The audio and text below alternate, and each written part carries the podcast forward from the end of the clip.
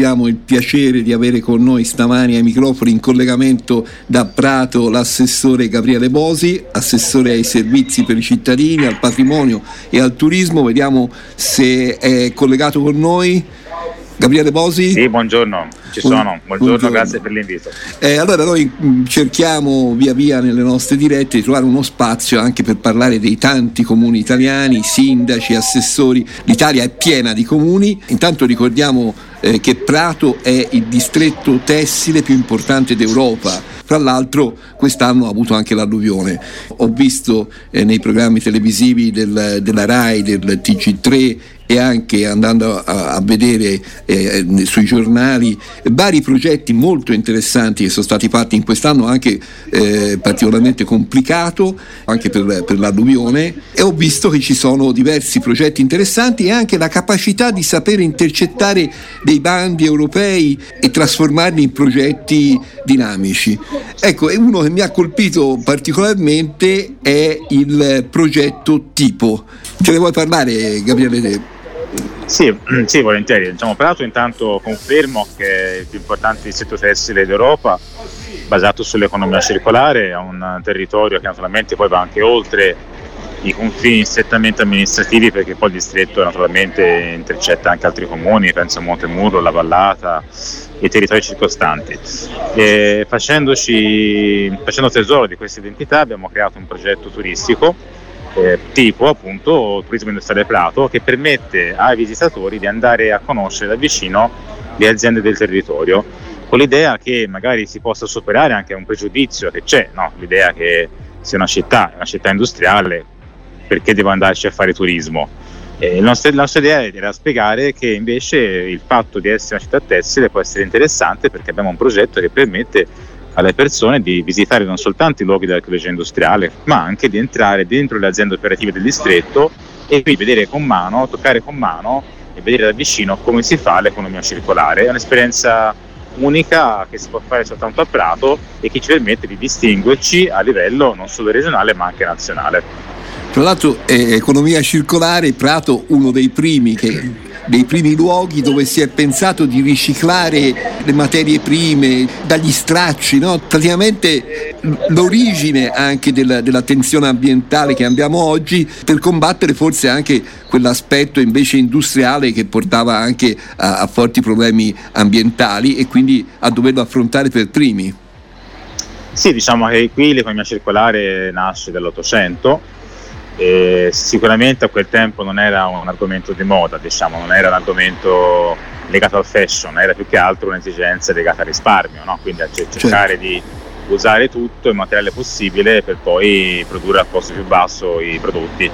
Oggi questa buona pratica è diventata un qualcosa di importante perché tutte le aziende no, puntano a includere eh, elementi di sostenibilità nella propria produzione tessile e Prato ha un know-how, ha un'esperienza, una conoscenza di come si fa, eh, sicuramente unica al mondo e che si basa adesso non tanto sul risparmio ma anzi più che altro sulla sostenibilità e poi anche sulla qualità del prodotto perché poi le nostre aziende non dimentichiamoci che eh, lavorano con i più importanti brand a livello nazionale e internazionale. E quindi molto spesso si parla di economia circolare ma lo si fa in modo anche un po' così, un po' per slogan, in modo un po' astratto con tipo eh, le persone hanno la possibilità di vedere da vicino come si fa l'economia circolare insieme con un imprenditore che li accompagna durante il percorso e fa vedere questi processi. Quindi da questo punto di vista è un'esperienza conoscitiva interessante anche per chi magari ha una sensibilità da questo punto di vista, però non ha mai avuto modo di vedere come funziona realmente. Ecco, poi c'è anche chiaramente in questo percorso c'è la storia anche, ci sono le storie immagino, cioè avete allargato anche questo aspetto.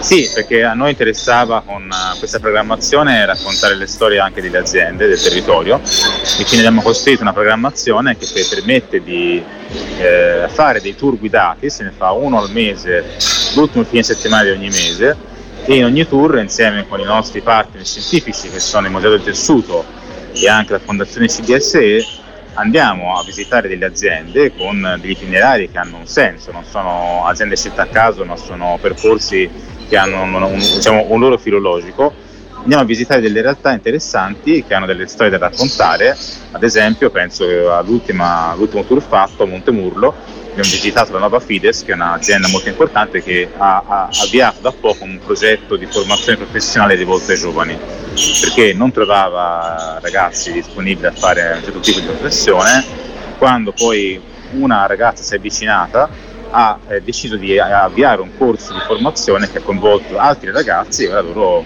hanno assunto a tempo indeterminato.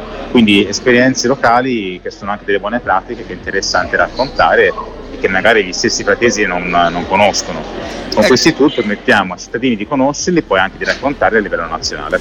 Ecco, eh, Assessore Bosi, eh, siccome questa è un'esperienza che si allarga, non è solo relativa a Prato, alla Toscana, ma un po' a tutta Italia, se qualcuno volesse saperne di più, volesse partecipare a questi tour, inserirsi, trovare anche forse la possibilità a volte di uno sbocco lavorativo, eh, ci può dare un, dei punti di riferimento, come si può fare? Sì, allora basta andare sul nostro sito www.tipo.prato.it oppure sul sito pratoturismo.it dove si trova tutta quanta la programmazione, abbiamo già pubblicato quella del 2024 eh, con gli itinerari non soltanto di gennaio ma anche di febbraio e di marzo e poi eh, consiglio insomma, di tenersi aggiornati perché a breve usciremo con il programma del festival di tipo, è un festival di tre giorni che si terrà da giovedì 11 aprile a domenica 14 aprile dove concentreremo in uh, eh, 3-4 giorni diversi tour, diversi spettacoli, concerti dentro le aziende del territorio e poi iniziative, presentazioni di libri e convegni. Quindi quella pagina, quel sito è costantemente aggiornato con i vari appuntamenti che si possono scegliere, c'è modo di iscriversi direttamente e si fa tutto quanto online. Allora io direi ehm, che eh, dopo la canzone, ora ci ascolteremo una canzone insieme a, all'assessore che sento deve essere in un bar, che sentiamo le tazzine che, che, e ci fa piacere.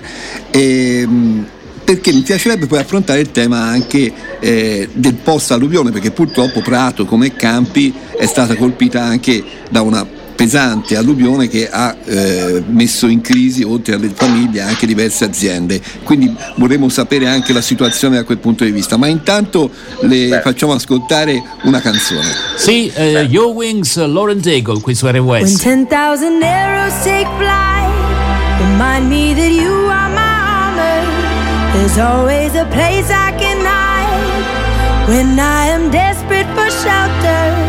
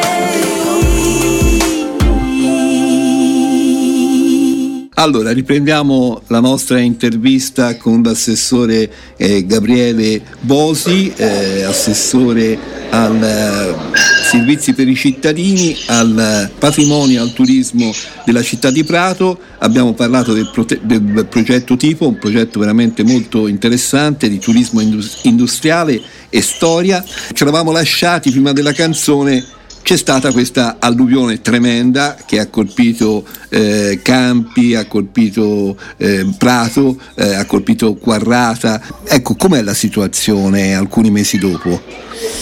No, uh, diciamo che la città è ripartita. Eh, inizialmente il danno è stato ingente, abbiamo avuto un, un conto di danni complessivamente per 500 milioni di euro spalmati tra aziende del territorio e anche privati cittadini. C'è stata una risposta importantissima da parte dei giovani, di ragazzi e ragazze che si sono impegnati da subito per fare il fango, per dare un supporto ai cittadini e poi un lavoro importante del sistema della protezione civile che ci ha permesso nel giro di una settimana di rimettere il territorio abbastanza in ordine, anche se ancora continuano i lavori del piano civile del consorzio di bonifica sulle parti specialmente vicino al fiume. Diciamo. Eh, la città però il sistema è ripartito, aveva anche fretta di ripartire e quindi il, il territorio dire, è veramente attivo. La cosa che stiamo seguendo con maggiore attenzione naturalmente sono i ristori, che ristori contributi che il governo ha promesso e che ancora non sono arrivati e questo è un elemento di preoccupazione importante naturalmente non solo per Prato ma anche per i comuni d'intorno che sono stati forse anche più colpiti che, la, che la stessa Prato. Ecco, a volte si legge su certi giornali che Prato non è più la, la Prato, mi ricordo anche eh, del tempo banchieri importanti, Cassa di risparmio, mi ricordo. Certo. Eh, è così? Territorio è caratterizzato da una grande capacità, ora potrei usare un termine un po' abusato che è quello della resilienza, diciamo che è abituato a reagire costantemente alle cicli, crisi cicliche che colpiscono anche il settore e a ripartire con una grande capacità, con uh, pochi lamenti ma molto voglia di fare.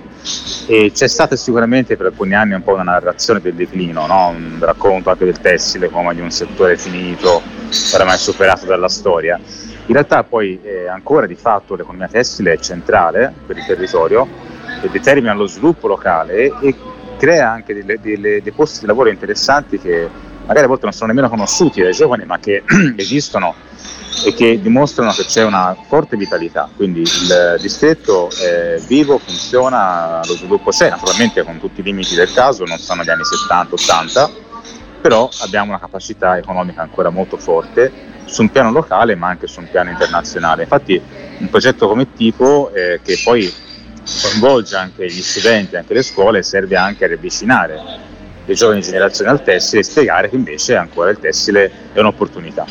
Ecco, eh, abbiamo poco tempo, però Prato è sempre stato un laboratorio laboratorio appunto economico, un laboratorio artigiano, un laboratorio aziendale, ma anche un laboratorio eh, diciamo eh, di una realtà, per esempio la realtà cinese si è espansa sempre di più nell'ambito pratese diventando veramente un qualcosa che ormai è un tutt'uno eh, io ho attraversato Prato e, e, ho notato questa cosa. Ecco, certo. come vanno le cose? Come è, è, è inserita?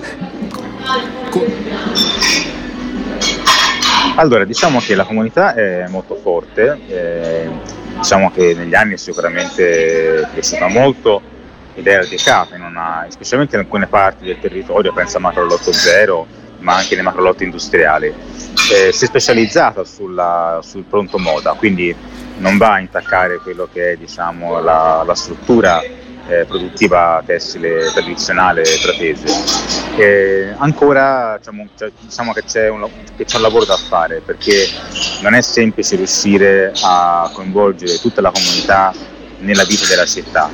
Eh, ci sono delle associazioni che danno una mano, che danno un contributo, che aiutano anche a gestire il territorio, però eh, ancora dire, c'è da lavorare in questo senso e da questo punto di vista per noi è fondamentale la scuola, quindi aver lavorato sulle scuole eh, primarie e anche secondarie per integrare gli studenti è stato un progetto che ci ha permesso ecco, di avvicinare i ragazzi eh, alla città e anche di rappresentare un modello nazionale che andiamo spesso a raccontare nelle altre scuole per nazionale su come riuscire a integrare etnie diverse. Ricordiamoci che Prato, oltre alla comunità cinese, ha oltre 120 etnie.